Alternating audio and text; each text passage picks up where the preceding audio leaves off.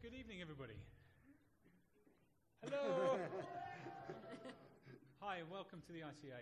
Um, my name's Lloyd Davis. I'm the founder of the Tuttle Club, which is a um, what is it? It's a it's a it's a lots of people are here. Uh, it's a group of people who are interested in the social web, basically, who get together every week. And uh, we used to meet here at the ICA, and we uh, currently meet at the uh, Centre for Creative Collaboration uh, up in King's Cross, where I'm social artist in residence. Um, I'm going to be chairing tonight. Um, there's a few things I want to say before we get into the meat of today. Um, one is mobile phones. Um, please feel free to keep your mobile phones on uh, in order to tweet or do whatever, maybe you'll be live blogging or whatever you're going to do with them. But please do turn them to silent so that you're not disturbing everybody around you. Um, a few people are going to be live blogging, so you can see the results of that uh, as, it, as it comes up. Um, there is a Posterous site, cloudculture.posterous.com, um, to which we will be posting bits of content. But if you are creating content uh, and you want to uh, post that directly there, uh, you can do that by sending me an email. If you send me an email to lloyd.davis plus cloudculture at gmail.com, it'll get forwarded onto the blog and uh, it'll get published. If you didn't get that, come and see me afterwards and, and I'll sort you out um, with how to con- contribute. If you're tweeting, please do use the, the tag uh, hash cloud culture. Um, and just the thing about photography, um, for those of you who aren't taking photographs, there are lots of people who will be taking. If you're not comfortable with your photograph being taken, because it will probably end up on the internet, um, then do, let, do feel free to let the person know who's taking the photograph that you're not really that cool about it. Uh, and I'm sure that all those people, all those people will be very pleased to um, to uh, to let you go about your business. Uh, I think that's all in terms of just getting you set up. Um, we've got four great speakers tonight, all talking about um, about cloud culture, about what happens to culture in the era of cloud computing. Uh, just to let you know, in terms of the shape of the evening, we're going to have contributions from the four people you see over to my left. Uh, just so that you know in advance, from this end, it's Charlie Leadbeater, Catherine Fieschi, Paul Hilder, and Ekow So um, they're going to be they're going to be coming up and, and, speaking. Then we're going to have we've got about half an hour space for uh, what says on the program Q and A, but I don't want it to be Q and A. I want it to be conversation. Really, uh, uh, you're quite welcome to say whatever you like. Uh, and then we're going to go upstairs, and there'll be nibbles and drinks and some more focused conversation. But that's enough from me. Catherine's going to introduce everything, but you're going to do it from there, aren't you? So I am going to do it from I'll sit down. Thank you. Thanks, Lloyd. Um, thank you, everyone, for coming. I, I, really can't see you. I'm being blinded by the sun um, here, but um, I trust there's, there's many of you. I've seen you come in. Um, I'm Catherine Fieschi, and I'm the director of Counterpoint.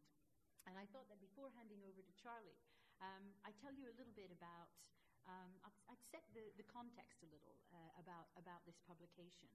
Um, we started talking about this project um, at the British Council and at Counterpoint a few months ago because we really wanted to look at the shape of cultural relations in the 21st century. This is what, um, what we were interested in exploring. And um, if you start talking about the shape of cultural relations in the 21st century, then we needed to take into account um, developments, uh, particularly uh, developments such as cloud computing, Web 2.0, and everything that affects um, our relationship to, to one another um, here in, 2000 and, in 2010. And when we started talking about this, um, this project, everybody said, well, this is a great idea, but why is the British Council interested in cloud computing? It doesn't seem like it's its natural area. And actually, my answer to that was well, we're not interested in cloud computing per se. What we're interested in is the impact of cloud computing. We're interested in, in cloud culture, as, as Charlie uh, named it, as usual, um, so well. What we're interested in really is the, is the impact and promise of developments such as cloud computing on culture and on, on cultural relations. So, to some extent, my, my first answer is that this is actually an absolutely natural area for, for the British Council to be exploring. It's absolutely a, a natural area of interest for us. If cloud computing fundamentally changes how we store information, how we store data, including cultural artifacts, books, films, uh, documentary films, then by definition it's going to change how we relate to them, how we relate to these cultural art- artifacts and, and all this information uh, and. Uh, and it's going to change the kinds of relationships that, that we build through them.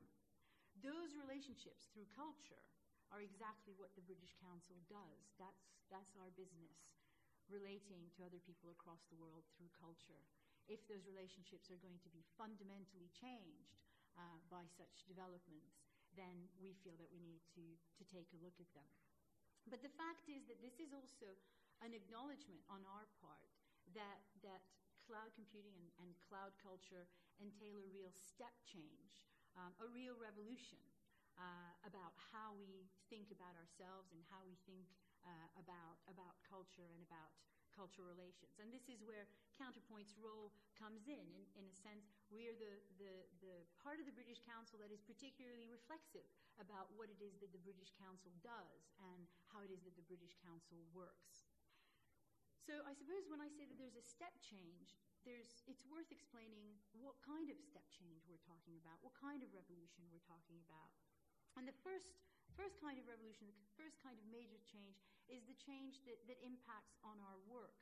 Um, the cloud computing and, and also the realities uh, of, uh, so of, of, how we store information, of how we access software, of who accesses information um, and data and culture.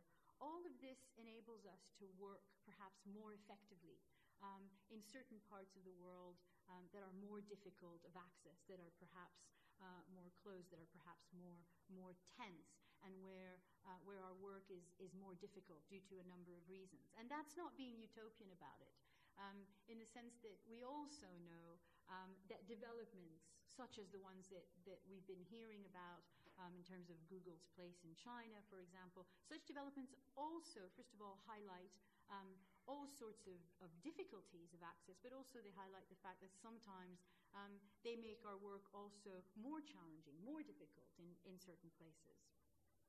I think it's also an important step change for us because the kinds of transformations that we're talking about, the sort of uh, access, uh, the numbers that we're talking about are exponential. And because they're exponential, they're quite transformative. It means uh, more people who have access to more culture, to more networks. This, for us, is also a challenge. Um, figuring out how we support networks across the world, um, how, we, how we help people to make the most of them without necessarily uh, encroaching um, or, or shaping them more than, than they might wish. So these new networks, these new audiences, are the ones that we really want to be aware of. But aside from the, from the transformations that, that this that, that these uh, developments entail for our work, um, I think they also, perhaps even more importantly, entail real transformation about um, how we think of culture, how we think of, of cultural relations, how we think about what constitutes heritage, for example, um, how we curate culture in an age where so many more people could have access and can have access to it, so many more people can also play with it, dismember it, give it new meaning, reshape it. Um, this means that who curates, how we curate, how we preserve uh, culture, which has often been um, you know, the, the role of institutions and organizations such as ours, that is fundamentally shifting, that we need to share this, this role um, and, and to share it with many more people, many more organizations um, than, than we have in, in the past.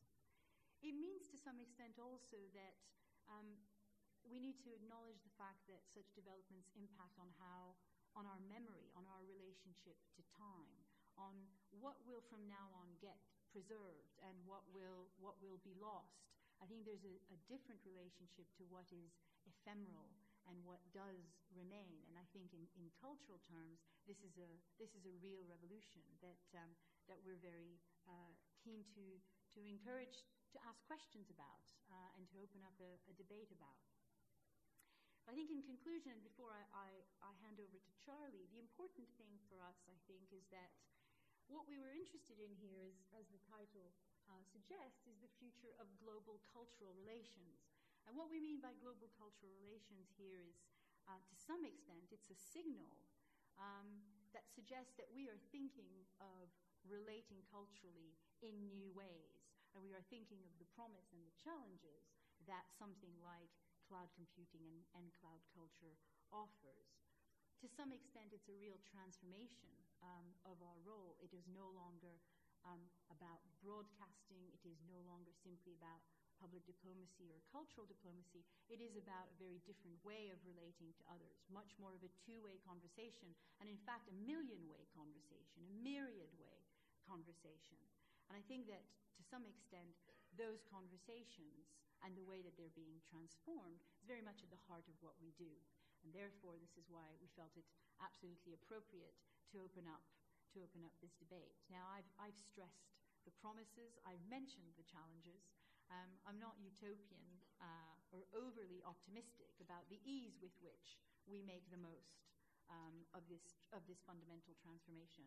But I am actually um, incredibly, uh, if you like, um, I'm waiting with bated breath uh, for us to make the most of it, and I think we're incredibly well placed to do so. And on this note, I think I'll hand over to Charles.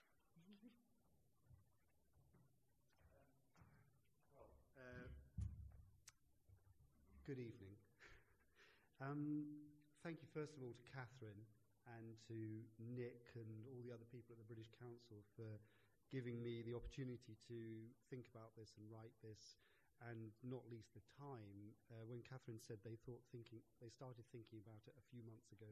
What she was sort of subtly saying was it's taken much longer than she was expecting. Uh, and secondly, to thank Lloyd for, I mean, I speak at a lot of conferences, and that is the first fully socially media compliant introduction to a conference I have ever heard. Um, so that set a kind of new standard.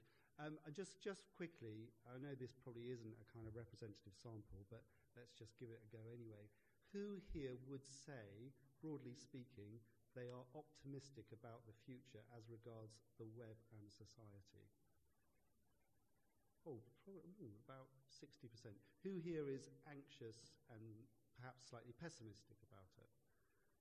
About ooh, 10. Who, who is anxious and pessimistic? who here has got the slightest idea what's going on?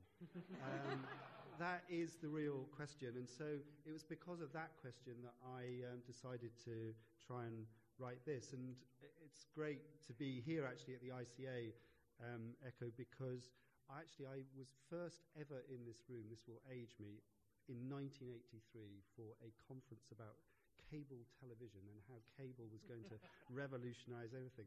But then, even better than that, um, my fondest memory is just a few months later hearing Raymond Williams speak about culture in the ICA's cinema. Can you imagine hearing Raymond Williams in person speak about culture?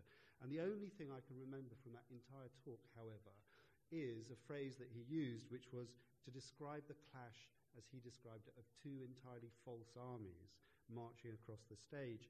And that came to mind because it seems to me that if you look at most of our cultural and creative industries, um, it's basically a kind of daily civil war in which there are constant skirmishes, new weapons being introduced the whole time tablets, e books, search engines, whatever.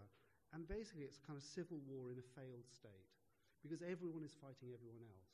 And alliances are shifting the whole time. Macmillan is fighting with Amazon, Amazon is fighting with Apple, Apple is fighting with um, kind of music publishers, Google is fighting with Murdoch, who's fighting with the Telegraph, but Google's also fighting. I mean, it's just a war of all against all. And in the fog of war, very, very difficult to work out what is going on. So this report is simply an attempt to try and give a snapshot of what might be going on. And what might be going on is, firstly, that we are moving, I think, to a different kind of internet. Um, the internet that many of us grew up with, which was a way to connect distinct and separate computers through a sort of network, is, I think, giving way to something where we're all going to be sharing clouds of data and software into which we put stuff, whether it's in a Facebook cloud or a Twitter cloud, and we'll pull stuff down. But this sort of cloud will hover above us. And clouds, if you just think about clouds in the sky, clouds, I think, are enormously benign and often very beautiful, but also potentially quite threatening. And so I think one of the implications of the cloud is this different sort of metaphor, different way of seeing our relationship with all that information, both full of possibility but also quite threatening. The cloud, that shift, has a huge implication for culture and creativity. Very crudely, if culture is the store of meanings that we have available to make sense of our lives and our world, and if those meanings are embedded in pictures and films and stories and what have you, and if creativity is our ability to add to that, change it, amend it, then the stage is set, it seems to me, for a huge eruption of culture. Um, we'll have more culture available in digital form, more easily, more accessible to more people, who will have more tools to add to it, share, share it, amend it, and so on and so forth. And so we'll have this sort of billowing of all sorts of forms of cultural expression in all sorts of ways more democratic, more bawdy, more commercial, but also much richer in many kinds of ways. Anyone who's involved in culture will know that if you make a resource, a cultural resource available in new ways, people will find meaning in it that other people didn't see. So, Culture 24, uh, Michigan University, all the evidence is that if you make resources available more openly, people in a process a bit like open source software will find in it more eyes will see, more meaning, and generate more value from it. And so uh, this could also potentially change the way that we relate to one another through culture internationally.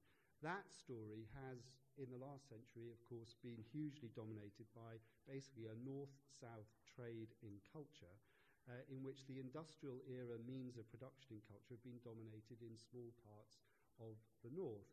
There are exceptions to that, huge film industries in Nigeria and Bollywood and bits of music, but by and large, the story is that this is dominated by the north and the west.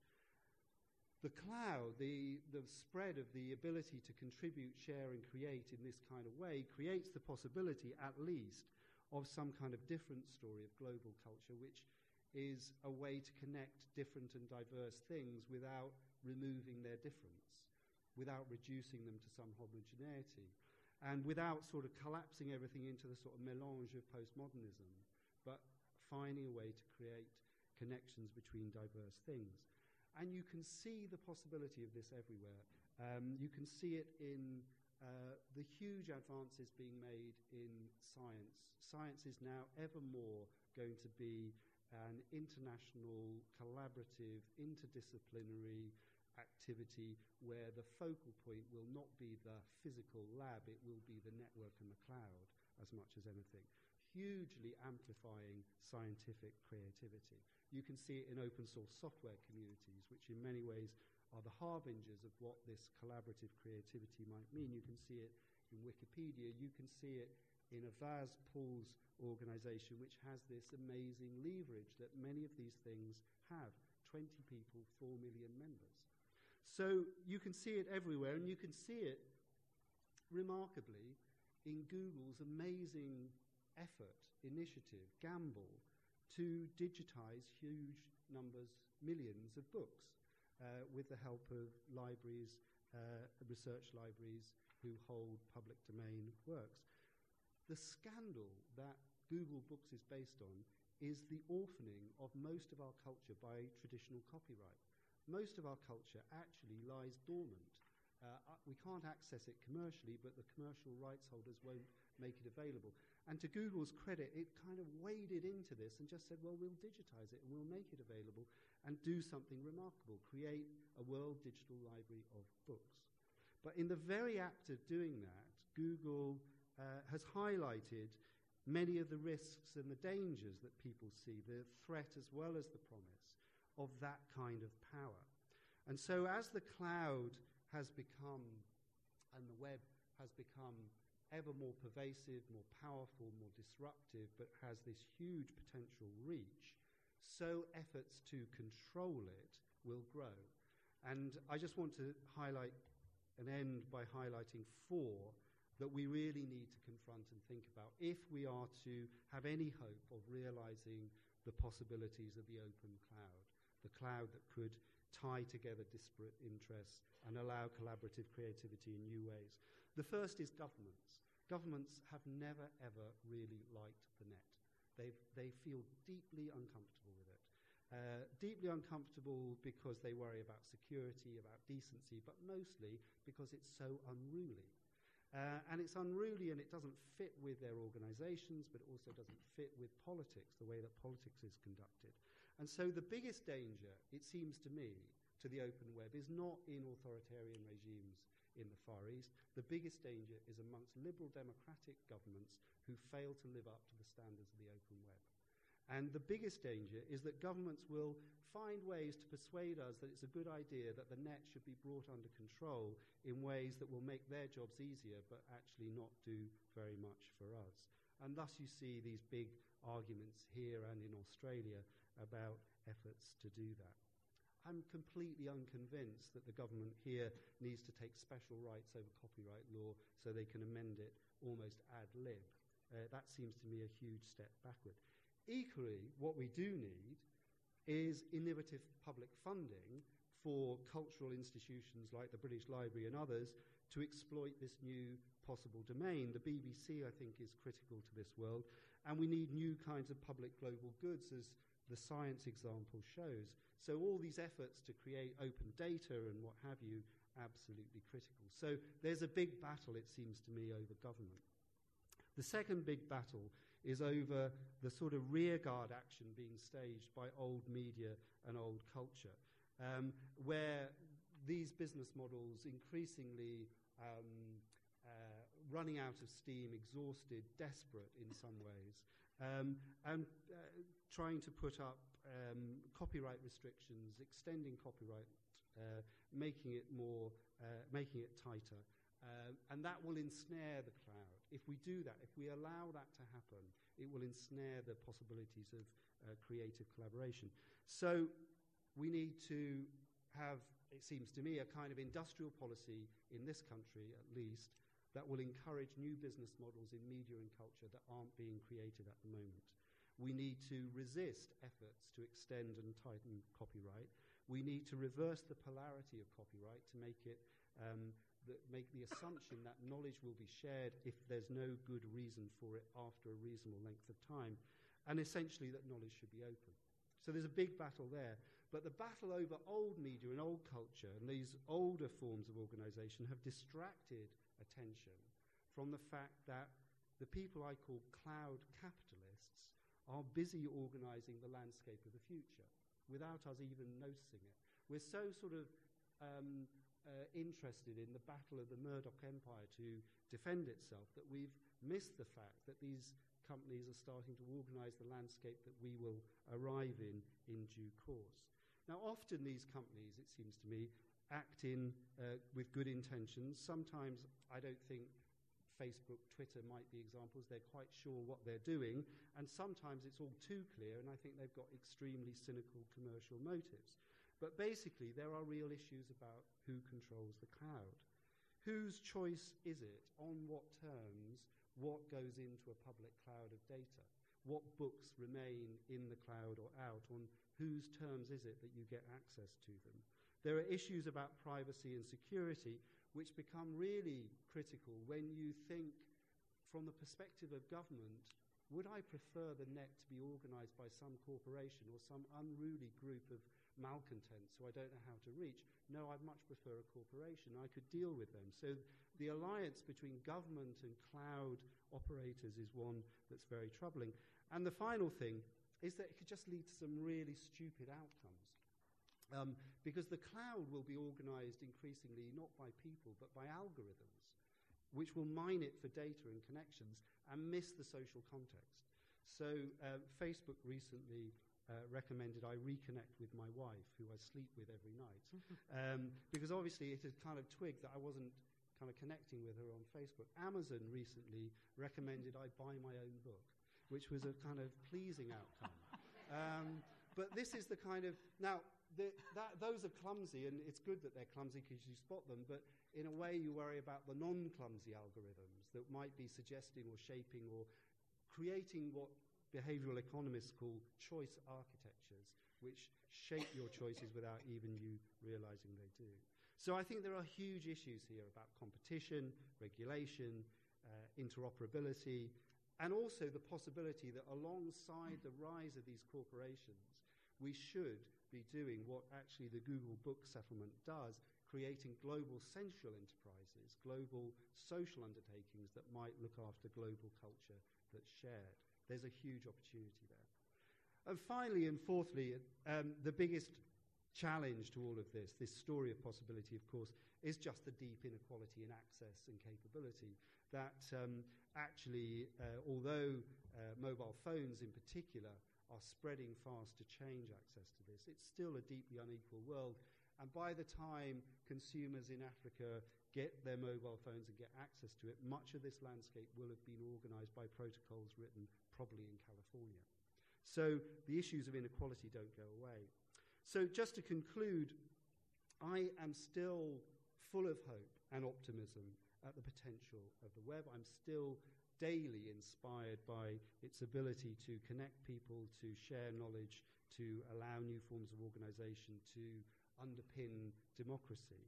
I think there's still lots of people who are excited and doing really powerful things, and I don't think it's wrong, I don't think it's right to write off the possibility that some of those might be in large commercial undertakings or even government. But the time when we could, in a sense, just hope that this was going to happen, that the technology itself would somehow serve some inbuilt code or logic that would promote collaborative creativity, democracy, and the like, that's gone. And so the next decade for me will all be about a fight, really, a fight for struggle over control of the internet, and in that fight, we need to stand up. We need to say very clearly what it is that we are standing and fighting for.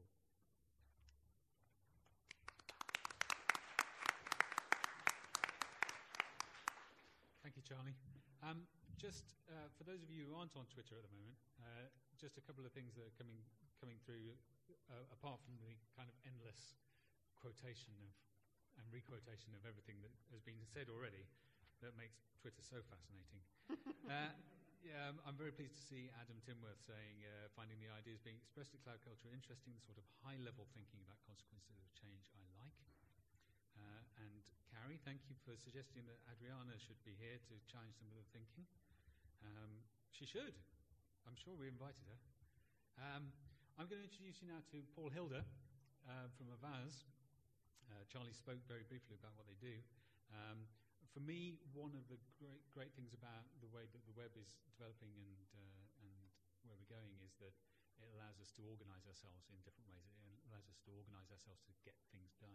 Uh, and um, Paul is going to, I hope, talk about that in the context of the cloud. Thank you. I'll do as I'm told. uh, it's great to be here um, and to have the opportunity to respond to Charlie. Uh, it, it's really an interesting piece of work, one of the most interesting things I've read for a while, actually. Charlie's always had a way of picking the, uh, the ideal metaphor or the story or, or the mot juste, um, and I think um, this cloud capitalist thing has just got me thinking about whether I'm a cloud socialist or not. but I think cloud culture is uh, both a gorgeous and a well attuned uh, metaphor for the situation we find ourselves in, um, combining the the sort of confusion of it and the threat and the beauty at the same time. I think it takes a while to work out how to trim your sails in a cloud, um, how to respond, how to share. Organizations are, most organizations, I think, are still not good at it, and I think uh, most individuals, most of us, uh, still find it tricky. We're still learning every day, um, which is good, actually. It's a good way to, way to live. I guess I'm been asked to, to speak here for two reasons. Firstly, because Avaaz does some of this stuff uh, ourselves. Charlie's mentioned us in the publication, and partly because we're interested in the politics uh, of this stuff. And when I say we, I'm talking about uh, us as a group of 20 odd organisers, uh, but more importantly, I'm talking about the 4 million uh, members of Avaaz, and I count myself as one of those uh, too, uh, who are coming together through the internet to try and make change happen you know, across a whole range of issues and agendas. Now, one of the things that we do is we try and um, remove barriers to clouds uh, in some places in the world. Uh, for instance, our members have donated to fund um, uh, technologies and tools which uh, assist in the circumvention of government censorship and surveillance in places like Iran. Um, uh, but it's really mu- much more than that. It's also about the way in which we operate. Um, uh, and you know, one example of that is the way in which we make decisions about what it is we're going to cam- campaign together um, on. Uh, you know, and very often that starts with an email from a member. I'm thinking of a campaign we've got underway at the moment where we got some emails um, about a month ago from a gay activist in Uganda um, and also from an Anglican priest almost simultaneously in Uganda. People who didn't know each other. Uh, who were talking about the uh, the law which was being brought forward there um, making homosexuality basically illegal, potentially punishable by death. Um, you know, and what we go, what we do when we get emails like that, we go away, we research the issue um, as organisers, talk to people who know about it, know what the moments are going to be, what the campaigning angles are going to be, and we bring it back to members. We poll them. Um, we use surveys quite a lot. Um, uh, and then, very interestingly, on this issue, we found 90 plus percent support for the angle that we had, even in Africa. Uh, where you might think that there would be cultural problems. Um, it's very interesting how you find that some, some things are really very universal uh, if you find the right way of talking about them. Uh, you know, and then we run campaigns, and it's you know if if, if people don't participate in, in a campaign the way we framed it, then we come, go back and we change it um, so that it works for the cloud. As organisers, we're constantly trying to understand the cloud. We're, we're trying to understand what it wants to do. We're trying to support it. We're trying to facilitate it, give it the best opportunities. Um, we're looking for network effects in that. We're looking for things like vi- virality. And it's a very interesting, uh, it's a bit like sailing or, or being, being in the air in, a, in an aeroplane. Something else we try and do is open source organizing. Uh, which is slightly different. It's, it happens outside our immediate network. It's about offering out ideas which other people, other organizations can then pick up on. We did this in, around the, uh, the global climate change movement last year uh, on a number of occasions. One September 21st when we um, offered out this idea of everybody doing flash mobs just before a UN, UN, summit. And people just ran with it and did the most amazing creative stuff. And then seeing that coming back in through a collaborative process of sharing videos and images, um, you know, on, on that, that, that night was an extraordinary uh, experience. And it moved many of the people who saw that stream of images to tears, actually. Uh, and then that happened again on October the 24th with an organization called 350, and then on December the 12th when we had a set of vigils around the world, uh, which the whole uh, climate movement was involved in, climaxing with something with Desmond Tutu in, in Copenhagen itself, uh, at which images from around the world were shared. And one of the interesting things about that was that you know big organisations were an important part of it, but actually it, it gave extraordinarily, it was extraordinarily empowering to just local networks, local groups, people who uh, had their own little networks in, in particular places. Uh, it just gave them a way of doing what needed to be done. Um, uh, I, am very keen on Charlie's Open Cloud uh, Declaration, Manifesto, what's it called? Declaration. Declaration. Um, uh, it sort of reminds me of John Perry Barlow's Declaration of Independence of Cyberspace, except that that was a bit silly. Um, and this seems to be much more uh, grounded in both a, realistic understanding of where we are now and, and, a realistic understanding of where we might go next. There's more, I was going to say Gramsci, but actually Raymond Williams is probably a better analogy and, and, and less uh, uh, silly cyber libertarianism in it, um, because I think Charlie understands how power and technology shape culture and vice versa. Um, uh, I think that what he's talking about is not exactly a, um, a campaign, but it might be a sort of a, a movement. It's, it's about uh, an overlapping set of conversations and campaigns which we need to get in, involved in, um, which are about the overall direction of our, of our society and our culture.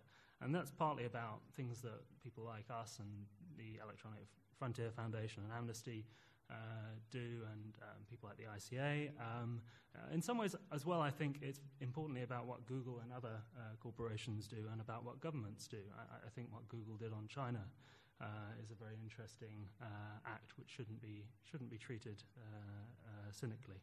Um, I, I, think, in general, um, you know, power shapes the way in which we live our lives and, and experience culture, and it needs to be held accountable and it needs to be changed when it goes wrong.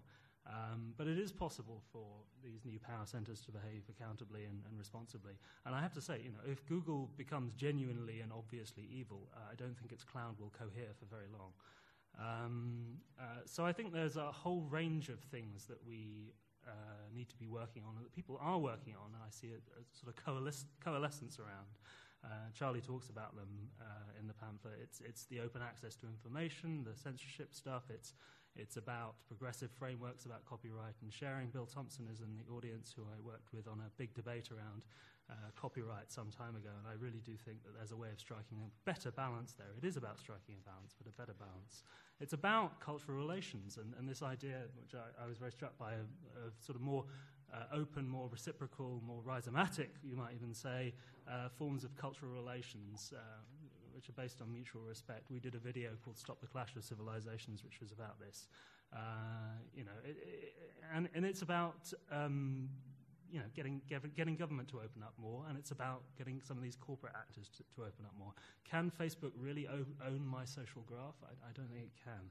Um, so, and I think actually this is a very exciting time. It's a troubling time, but it's an exciting time. We, we've got these networks and hierarchies interpenetrating here. And it's true not just of Western society. If I think about Gaza and the times I've been there, Gaza is, is in many ways a cloud. China, I think, is probably a, a stratified kind of cloud today. Um, I think it's entirely possible for people to get stuck inside their clouds, and it can be a blinding experience. I, a few days ago, was uh, happened to be in the co-pilot seat of a light plane flying through a cloud bank, and it was a very, very strange experience.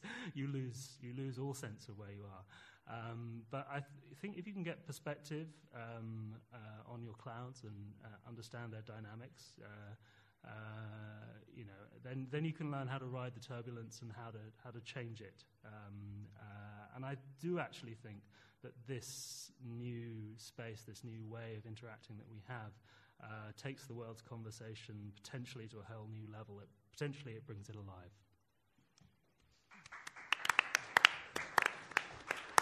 Thank you very much. Thank you, Paul. Um, we wanted, we didn't want this to be a complete geek out. Uh, and so we uh, we thought about who we could get who'd be who'd give us a more more of a kind of mainstream view of uh, contemporary culture. And where better to come than the Institute of Contemporary Arts and their artistic director, Ekow Eshun. Thanks, Lloyd. Um, it's very interesting to hear what, what everyone's been saying. Equally, I guess I share um, um, optimism, pessimism about where we're going. And I guess I think about that culturally, and I think about that also personally. But, um, uh, you know, it seems to me uh, sort of fascinating, uh, very exciting to live in a time of uh, simultaneous access to huge amounts of ex- to huge amounts of exchangeable information and images and sounds. And, you know, a few years ago, we used to call something like that, we used to call techniques of drawing down that kind of information sampling. And now that feels such an antique term, feels such an analog, one channel term for what, um, for what takes place now. Because actually, the difference now is that we all exist in a perpetual present. And, uh, you know, obviously, we can raise questions about um, what that does to originality of music or films or so on and so on. But I think uh, one of the interesting parts, one of the optimistic parts about uh, that kind of cultural promiscuity that we are all um, party to is that it allows for a constant critique of known forms and traditions. So Paul uh, used, used uh, term a moment ago about networks and hierarchies, and the interconnection between those two things, I think, becomes very interesting. You know, in, in purely uh, visual art terms, it reminds me, there's a school of, uh, of visual art called institutional critique, which is all about artists uh, like Hans Haacke in the 70s and various artists like Fred Wilson going into galleries and actually asking very searching questions about the makeup of, uh, of the work on display in there, but also about what happens behind the scenes, about who the trustees are, about where the money comes from, about all these connections, about the networks and the hierarchies that exist inside those institutional spaces themselves. And it's that kind of bringing together those things that I think becomes very exciting. Uh, I think the cloud and the, the information that, act, that becomes accessed that way allows us to ask, ask uh, relevant and pertinent questions about the um, power structures that exist around us. Um, got a phone call today. Um, someone was asking me for a quote from a magazine, and their, their, their line was, Our galleries, the new cathedrals. Mm-hmm. So, you know, it's a point. Uh, my, th- my thing is that actually galleries should be the site of, should be the new site of dissent and of sacrilege. They should be the places where serious questions are asked, again, about the world around us. And it seems to me, again, that, that, that we have an opportunity to ask questions right now.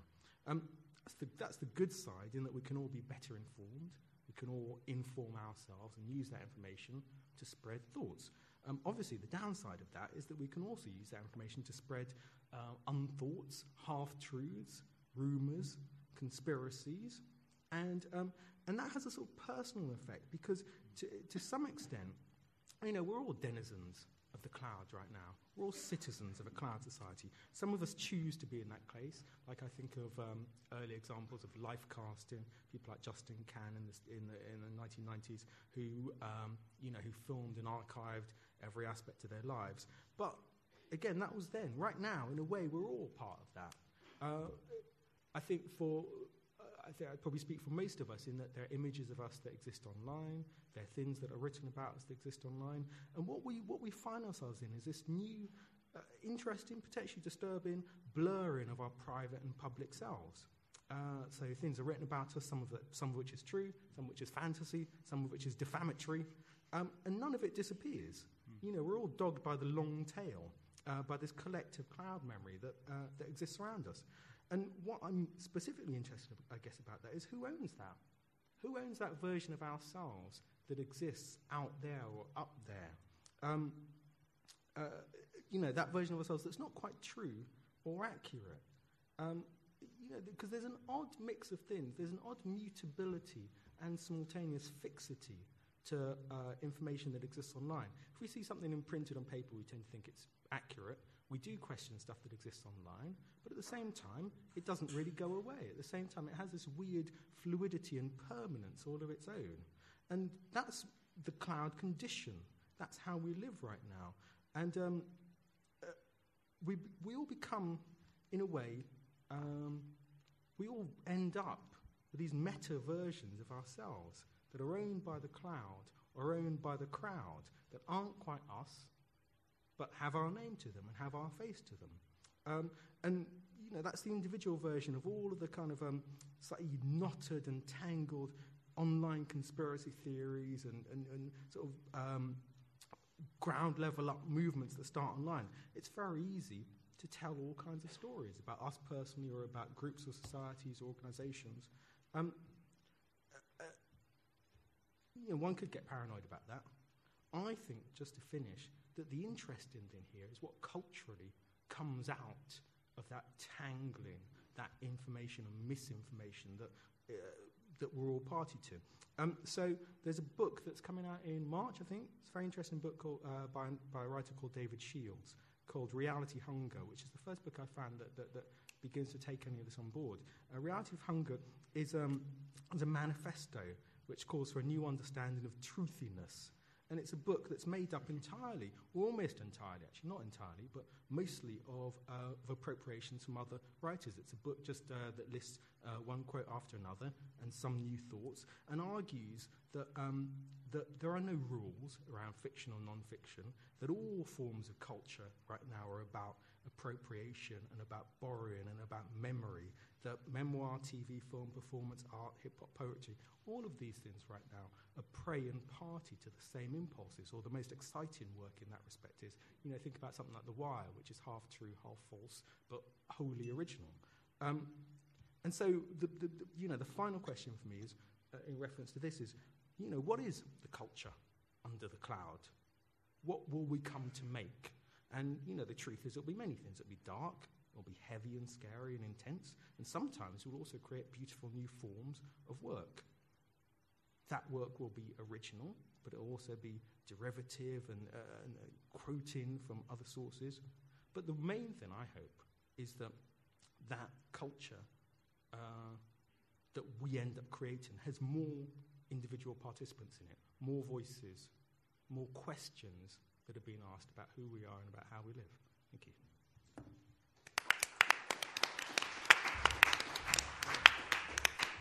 Thank you. Thank you, everybody.